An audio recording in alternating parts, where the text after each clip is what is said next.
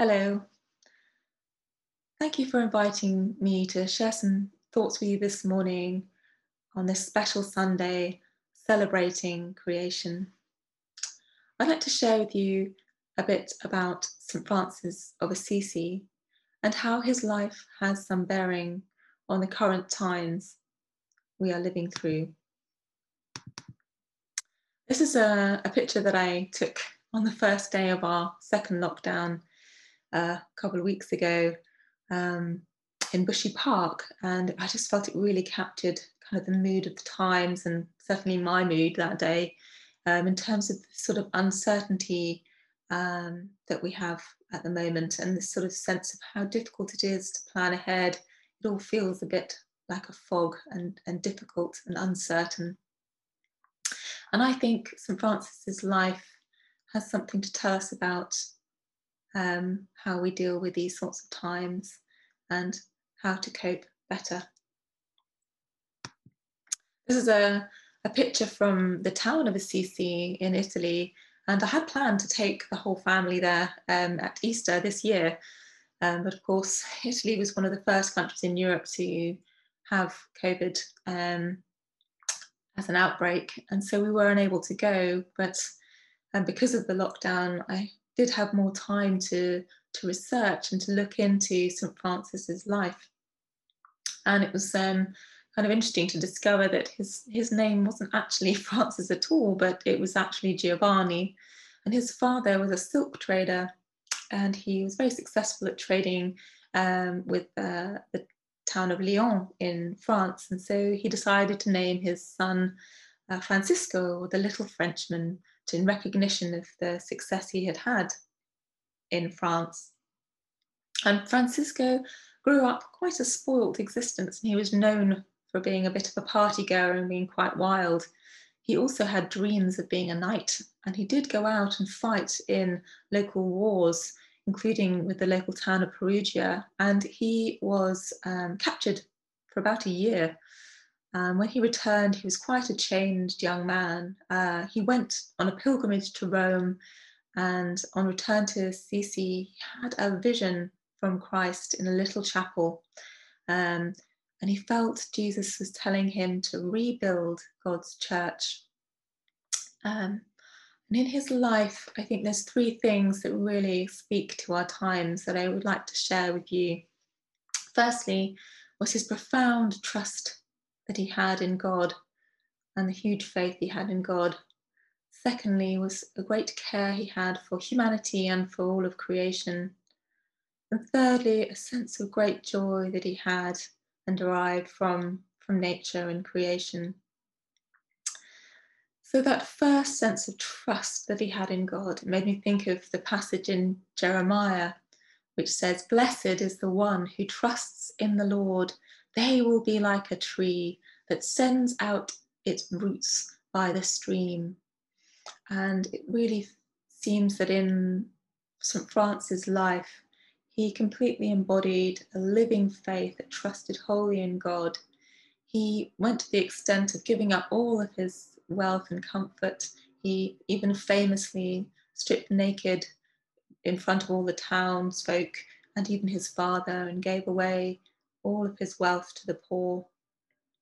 And he cared for the sick, including um, lepers in the nearby leprosy colony who were treated worse than nothing. They were people thought of them as dead, and he took care of them and um, had love for them.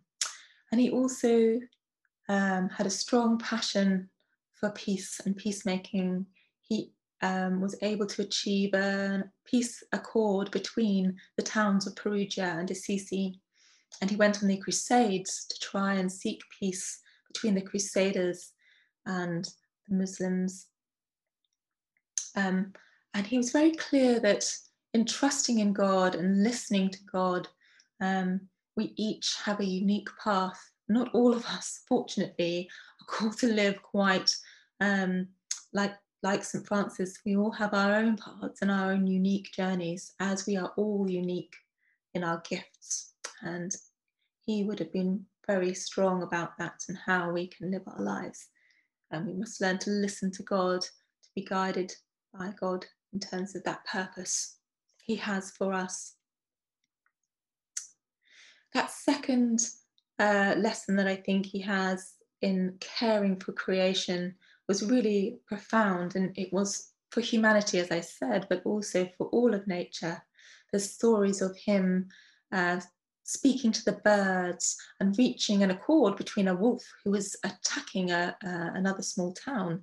And he was able to achieve um, uh, uh, peace between the wolf and the town by the townsfolk being encouraged to leave food for the wolf. So he stopped attacking them. And um, he was very clear that creation, nature, and wildlife are all our family. They're all our brothers and sisters he, he was very clear that um, we must treat them with that love and care that God has for us, and you know, and treat it in the same way.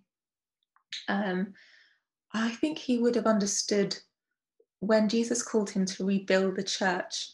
He wasn't just talking about the human church, but also the whole of God's family and all of creation.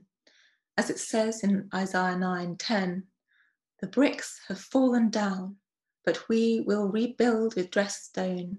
The fig trees have been felled, but we will replace them with cedars. God longs for us to restore all of his creation and restore that relationship with all of the things that he has made with great love. And the third lesson that I think St. Francis has to share with us is about receiving the joy that is for us that comes from creation. He lived a very short life. He died at the age of 44 years old. And um, for two years and probably longer, he suffered great illnesses. He lost his eyesight.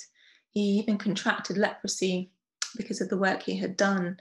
And although he was very ill and in much pain, he at that time wrote songs about his love of creation and how God was being worshipped through creation.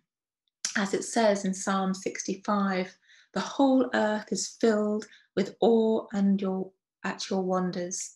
Where morning dawns, where evening fades, you call forth songs of joy.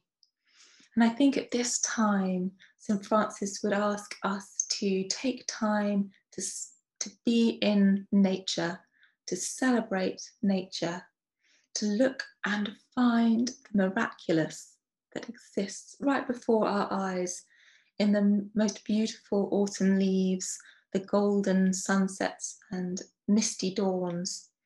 All of those things of creation um, are resonating in celebration of God, and it's there for us and for us to be a part of and for us to take joy in. And I hope that all of you over the next few weeks and months, we'll be able to, to turn to God more, to trust in Him, to have that sense of care for, for our fellow brothers and sisters in creation, and to receive the joy that is on offer to us within the creation that is all around us.